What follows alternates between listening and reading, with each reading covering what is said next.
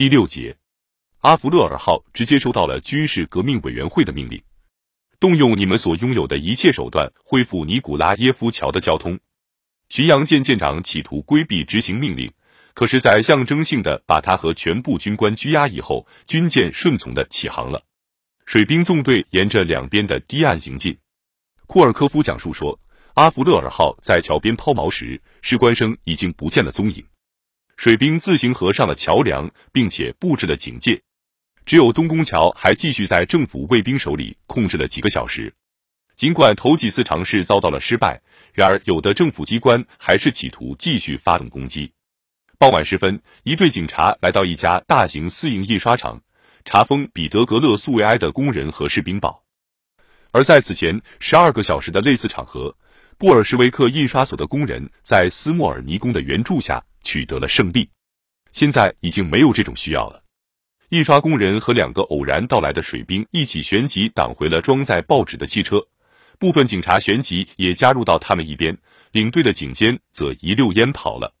夺回的报纸顺利送到了斯莫尔尼宫。军事革命委员会派普列奥布拉任斯基团两个排去保护报纸出版。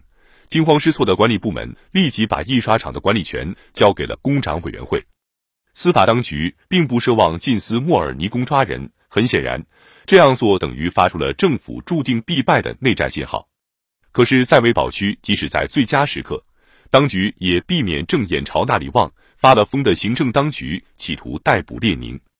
很晚的时候，一个上校领着十个士官生走错了门，闯进了工人俱乐部，误把他当作同在一座楼里面的布尔什维克编辑部。不知为什么，这些武夫认为列宁在编辑部等他们。有人马上从俱乐部出来，告诉赤卫队司令部。上校一直在各个楼层之间转来转去，甚至还遇见了几个孟什维克。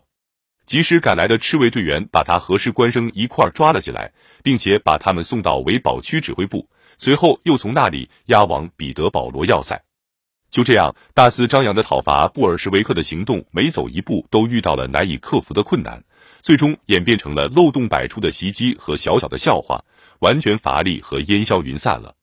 军事革命委员会当时的工作是从不间断的，特派委员在各部队值班，有些特别文告通知居民，遇见反革命侵害和严重犯罪暴行时，该到哪里去找人，马上就能提供帮助。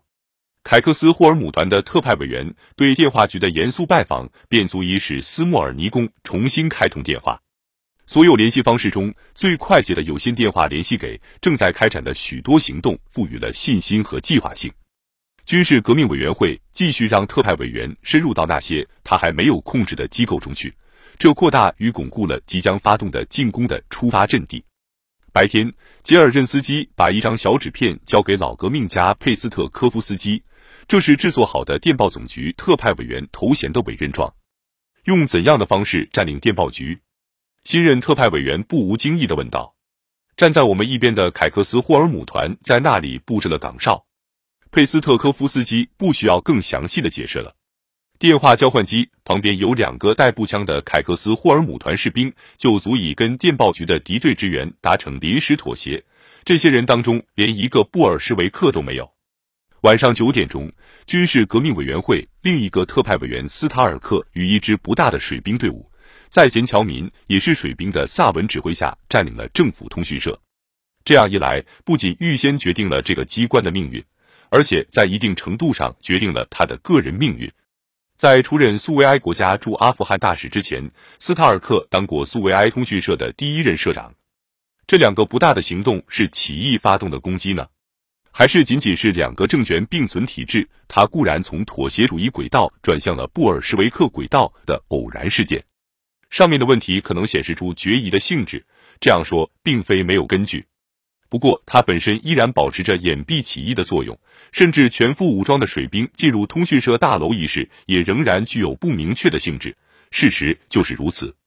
表面上看，事情暂时还不牵涉到占领该机关，而只是牵涉到对电讯稿进行检查。这样一来，直到二十四日夜晚，合法性的脐带还没有彻底剪断，行动继续掩盖在两个政权传统的残余之下。在制定起义计划的时候，斯莫尔尼宫对波罗的海水兵寄予了很大的希望。把他们视为将无产阶级的坚定性与扎扎实实的军事训练结合成一体的战斗队伍。水兵在苏维埃代表大会召开之际来彼得格勒是事先预定好的，把波罗的海水兵提前召来，则意味着公开走上了起义的道路。困难就是从这里产生的，结果导致了延误。出席代表大会的两位喀朗施塔德苏维埃代表布尔什维克弗列罗夫斯基和跟布尔什维克。保持一致的无政府主义者雅尔丘克于二十四日白天到达了斯莫尔尼宫，在斯莫尔尼宫一个房间里，他们与丘德诺夫斯基发生了争执。后者刚从前线回来，他引证士兵的情绪，反对近期举行起义。弗列罗夫斯基讲述了当时的情形。在争论激烈之际，托洛茨基进来了，他把我叫到一旁，建议我马上回喀朗施塔德去。时局是如此迅速的成熟。因此，每个人必须待在自己的岗位上。我从这简短的指示中敏锐地觉察到了即将发生的起义所要求的纪律。争执停止了，敏感而热烈的丘德诺夫斯基搁置了自己的疑虑，参加了军事计划的拟定工作。紧接着，给弗列罗夫斯基和雅尔丘克发了一封电报。黎明时分，喀朗施塔德的武装力量要出动，前来保卫苏维埃代表大会。晚上。军事革命委员会通过斯维尔德洛夫发了一封电报给身在赫尔森福斯的地区苏维埃委员会主席斯米尔加，请把章程寄过来。